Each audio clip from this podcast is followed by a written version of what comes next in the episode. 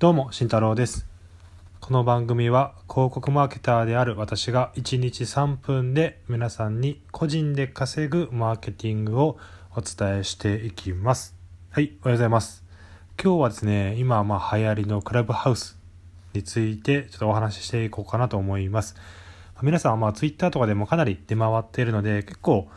知ってる知ってらっしゃる方もいると思いますが、まあ、改めて、まあ、クラスクラブハウスとは何ぞやというのをお伝えしていきます。で、まあ、クラブハウスが、ここまで注目されている理由というのを、えー話しましょうかね。はい。で、まあ、一つ目は、あの、招待でしか入れない SNS ということですね。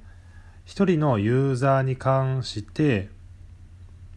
えー招待、招待の枠が2つあるんですね。なので、2名しか、えその人が招待できないんです。なので、こう、どんどんこう、術つなぎでどんどん広がっていくようなものになっています。なので、その枠が欲しいとか、やってもらえたとかっていうので、ツイッターでこう話題になっているという状態ですね。で、まあ、2つ目は、あの、これは投資関係の話になるんですけども、えーこれユーザーの数ですね。クラブハウスのユーザーの数、まだ、えー少ないらしいんですよね。でも、えかなりの投資金額をもらっているという状況になります。これ、あの、他の Facebook だったりとか、えー Twitter だったりとか、Instagram が、まだ出始めの頃、えーと比べたらですね、あの、圧倒的にもらってるんですね。というのも、その同じ、え投資金額をもらっている状況だと知ったら、えユーザーの数が圧倒的にクラブハウスの方が少ないんですよ。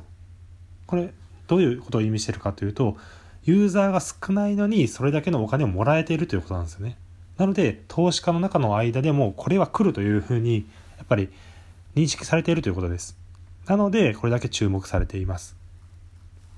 で、まあ、3つ目が、え会話に、まあ、有名人の会話に混ざれるチャンスがあるということですね。で、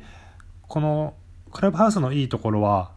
あの、アーカイブ、あの、データが残せないっていうので、もう本当にその場限りのものになります。なので、ライブ感があって、誰が入ってくるかわからないで、誰がトークするのかわからない、えー、全ての人がスピーカーになれるということですよね。で、突然、じゃあ、どこかの CEO が来たりとか、っていうことも全然あり得るし、まあ実際は海外の情報ではそういうのもあったみたいですね。なので、すごく、まあ、フラットに話せて、えーまあ、ワクワク感があるっていうものになるんですかね。行き当たりばったり、まあ、ちょっと悪い言い方ですけども、行き当たりばったりな、えー形で何が起こるかわからないからこそ楽しいクラブハウスというふうになっています。まあ、ここら辺がすごく注目されている理由かなと思います。はい。まあ、もちろん私も、あ招待はまだされてないので、もし招待がされてえ使うようなことがあれば、またここでお話ししていければと思います。はい。じゃあ今日、えー紹介したクラブハウスでした。では、えーまた明日です。じゃあね。